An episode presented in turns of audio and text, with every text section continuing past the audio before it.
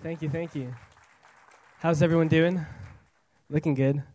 Um, my name is Alberto Lopez. Like Peter said, I serve here on the college ministry side of things uh, with our ministry, Every Nation. Uh, before I kind of dive into the text, uh, I don't want to waste this moment to give honor where honor is due. And I do this every time because it's important to me. But I wouldn't be here if it wasn't for Pastor Peter. Um, and I'm better because of him and the man and servant and leader that he is. And uh, it's funny because I, I, texted him the other day a screenshot of uh, that beautiful exchange album. Uh, and, I, and it really is a precious song to me because it was one of the very first songs I heard when I came to know Christ. And it kind of like embodies like my Christian experience. Like it's like a, just a, a precious song. And I texted Peter because he would always sing it back in the day in the LBJ teaching theater. Um, and I was like, man, I'm just so thankful for you. And so I'm better because of you, Peter, and this church is better because of you. So can we give it up for Pastor Peter? F- fun fact about Peter is that he can be a brother to you, he can be a father, and he can also be that weird cousin that you just do not want to bring around. Uh, but seriously, I love you. I love you. I love you. Okay. Uh, so we're going to be camped out in, in, the book of Mark. If you have your Bibles with you, go ahead and open up to Mark chapter 6. That's where I'm going to be spending the majority of my time. Uh, Mark is a, is a really cool book. It's the second book in the New Testament, right after Matthew. And uh, it's one of the four synoptic gospels, one of the, the, the eyewitness testimonies about Jesus. Uh, it's called Mark because it was written by Mark, uh, but it's, it's Peter's testimony. So the Apostle Peter is at some point telling Mark about Jesus, and, and Mark at some point is writing it down. And so if you ever read Mark, you'll notice this reoccurring theme is that it's super fast paced. The, the shortest book uh, out of all the Gospels, you can read those 16 chapters in less than an hour if you wanted to. And that's what we kind of see who Peter is in, in the New Testament. He's this fast paced guy, uh, running on water, you know, when he can't even swim, uh, just doing crazy stuff. And so uh, we're going to be looking in Mark chapter 6. Mark chapter 6. Uh, when I first came to know uh, the Lord my freshman year, fall 2011, I had no idea what a Bible was. I didn't know what the New Testament was, what the Old Testament was. And so when I first started reading the Bible, a friend of mine put me on the Bible app. He's like, dude, get the Bible app. You can read it on your phone. It's awesome. And so I did. So when you download the Bible app, the, uh, the, the set translation is, is the King James Version. Now, if you don't know what the King James Version is, it's like this old English translation, super hard to read. Um, and that's what I was reading, like my first semester of Christianity. And so whenever the guys discipling me would ask, Am I reading my Bible? I'd be like, I'm reading it. I just have no idea uh, what I'm reading because it didn't make sense to me. And so one day when I'm back home for Christmas break, a friend of mine introduces me to this. I, I think he was reading this translation called the NIV or the NLT, which is a super readable, simple translation. And so I changed the setting on my Bible app from the King James Version to that simple version, and I read the book of Matthew overnight because I'd never read the Bible before. And I was like, this is awesome. And so the next book is the book of Mark. And so I start reading Mark, and I'm like, it's the same stuff that's in Matthew.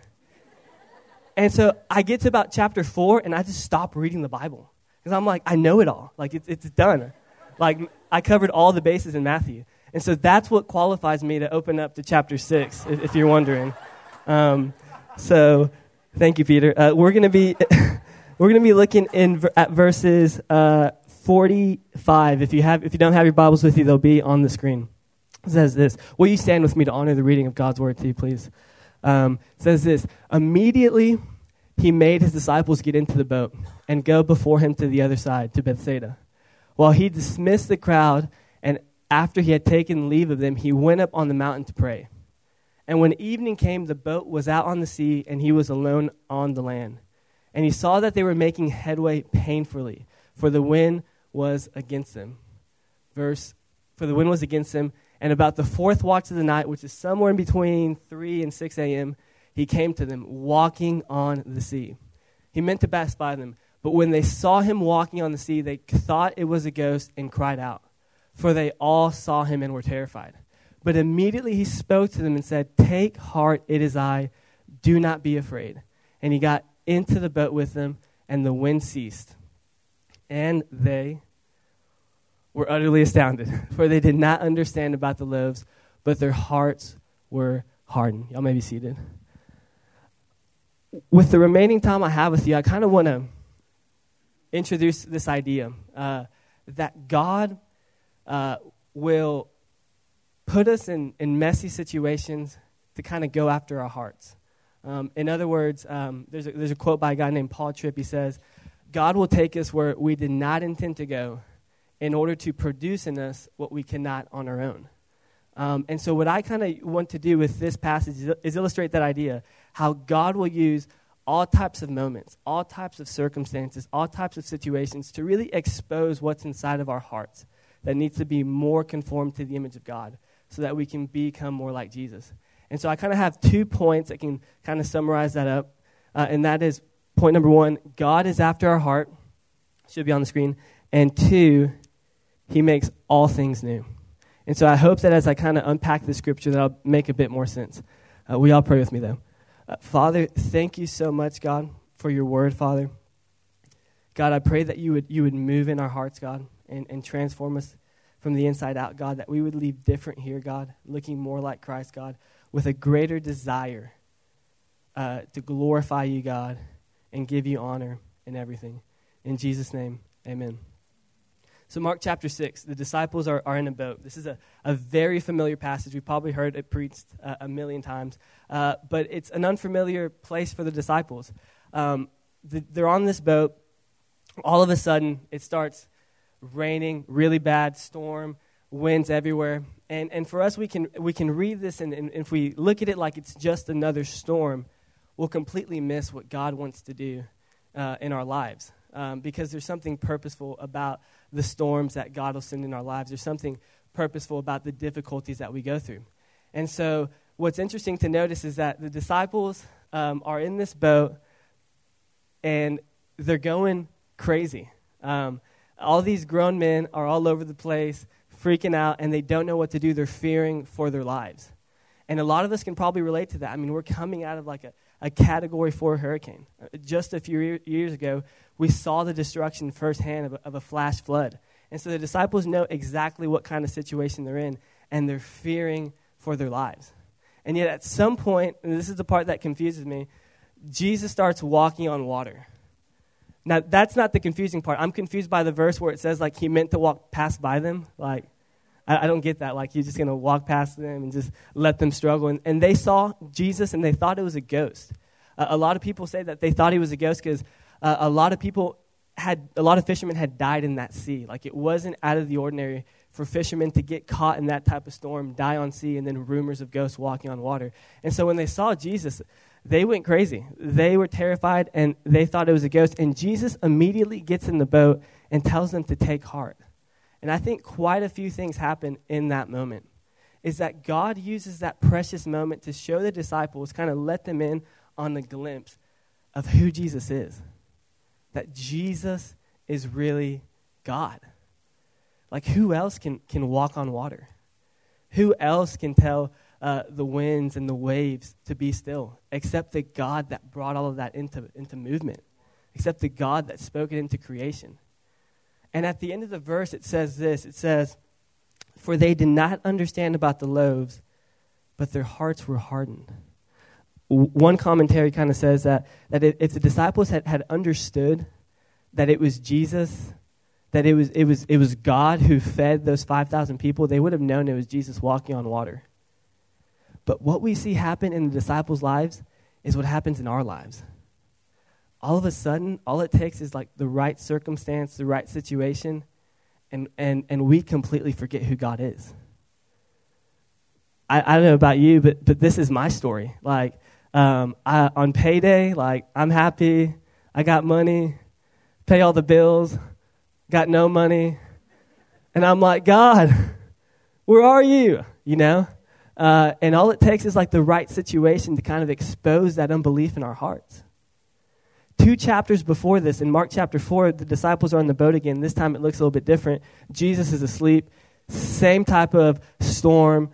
They're fearing for their lives. Jesus wakes up, calms the winds and the waves, and they're like, Who is this guy that calms the winds and the waves? And they get another picture of Jesus' divinity. Like, this guy's God. And yet something happens in between those two chapters, and, and they're in this place again, and, and, and, and they have forgotten. They couldn't get it. In fact, after Mark chapter, after Mark chapter 4, the disciples are in a boat. and again, once again, in a storm, he calms the winds of the waves. Two chapters later, actually the day before, Jesus is out feeding 5,000 people. Now, it's not out of the ordinary to a uh, fast food establishment to feed 5,000 people throughout the course of its day, but for a person to do it with just like a kid's Lunchable, like a couple loaves of fish and some bread, like that's supernatural. And the disciples are seeing this firsthand. They're seeing Jesus do incredible things. And yet, like a few hours later, they're in a boat and they completely forget, like, Jesus. They, they, they, they take their eyes off Christ, and now all of a sudden, it seems like the winds and the waves and everything around them has a louder voice in their heart. And I want to ask the question why is that? Where does that come from? And I believe that our lack of remembering God in those types of situations, um, our unfaithfulness, um, our behavior, the way we respond to things, is directly rooted in the heart. Because from the heart flows who our behaviors.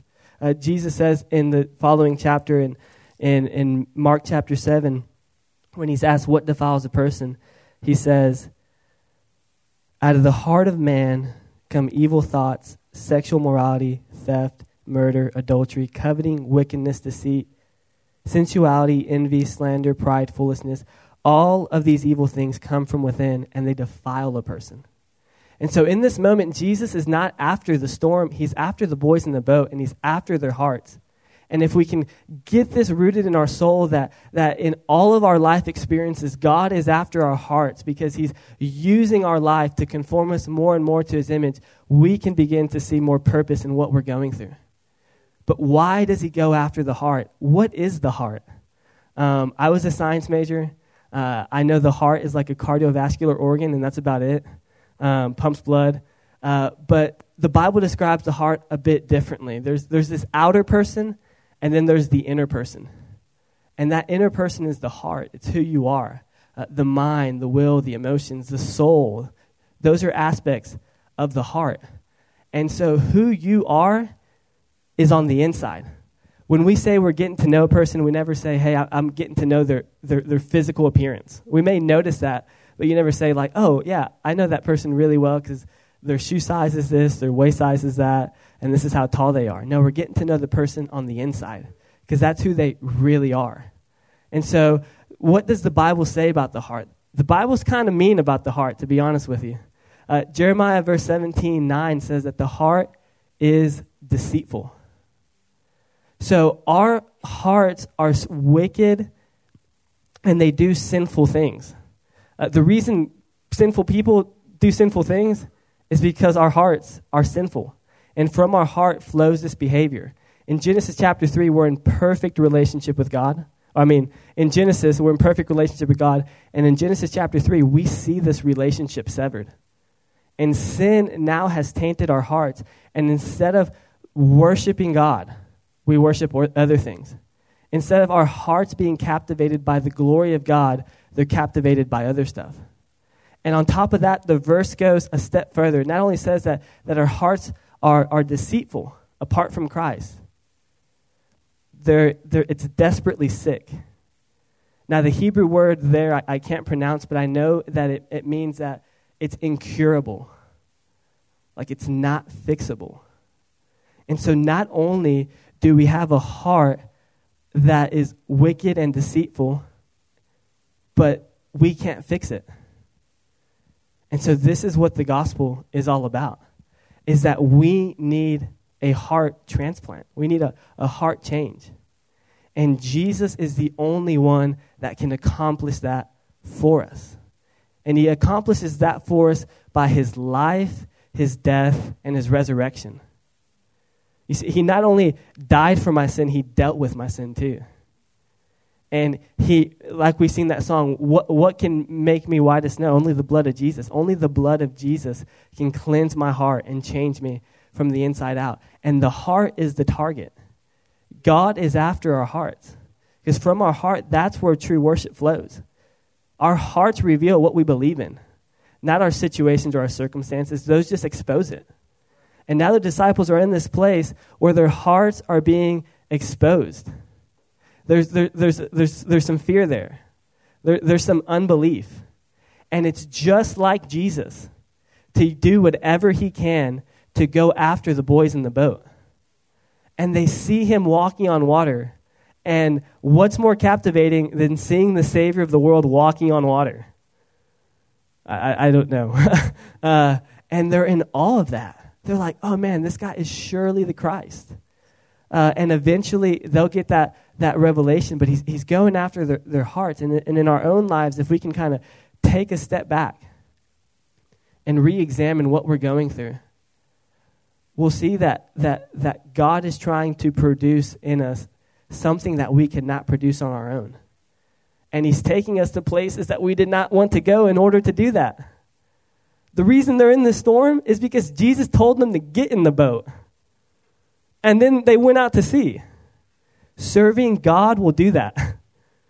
It will take you to places you did not want to go precisely because He wants to produce in you something you could not on your own because He's after your heart. And He's changing us daily from the inside out, crafting faith, maturing us. He's after the heart. And so the, the, the, the, second point is that, that He makes all things new. And, and, and if we can kind of always have that in the back of our mind, that, that, that no matter what I'm going through, no matter what my immediate storm looks like, that He's using that moment to craft faith in my life because he's conforming me more and more to his image. So that could be a vessel that gives him glory. All of a sudden, things make more sense. Um, I know for me, like, um, I got recently engaged. I can say that, yeah. June 2nd, say the date. Uh, North Carolina. It's going to be awesome. Um, I, uh, I never kind of like realized how impatient I can be until I like got engaged. Because like I love wedding planning I do. It's I got a Google Drive. It's really organized. My fiance does not like wedding planning. And I'm like, I need you to come up with the guest list and she can do certain things that make me impatient. But it's not the, the, the, the circumstance that's making me impatient. It's only revealing the impatience that's already in my heart. And if I can be really, in, if we can be in tune with that, we can see more clearly what God wants to do in our lives. But if, if we're not as in tune with that idea that, that God is using everything to expose us, reveal what's inside of us that needs to be conformed to the image of God, we'll miss out on what He wants to do in our lives. And all of a sudden, we'll grow bitter. I can grow bitter towards my fiance, like, update the Google sheet, you know? Instead of me saying, man, like, I'm super sinful. And I need Jesus in this area of my life, and I need him to change me. All of a sudden, things look a lot more differently. And I think this is the, the journey that God's taking us on. Um, God is after your heart, and he's making all things new. And Jesus is the only one that can change our hearts. Jesus is the only one that can transform us from the inside out. Apart from him, we're just wicked and deceitful.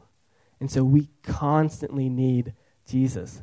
We constantly need to be in tune with God. And so, practically, what does that look like? I think it looks like what Jesus said take heart. Like remembering who God is, being more captivated by his glory than immediately what's going on around us.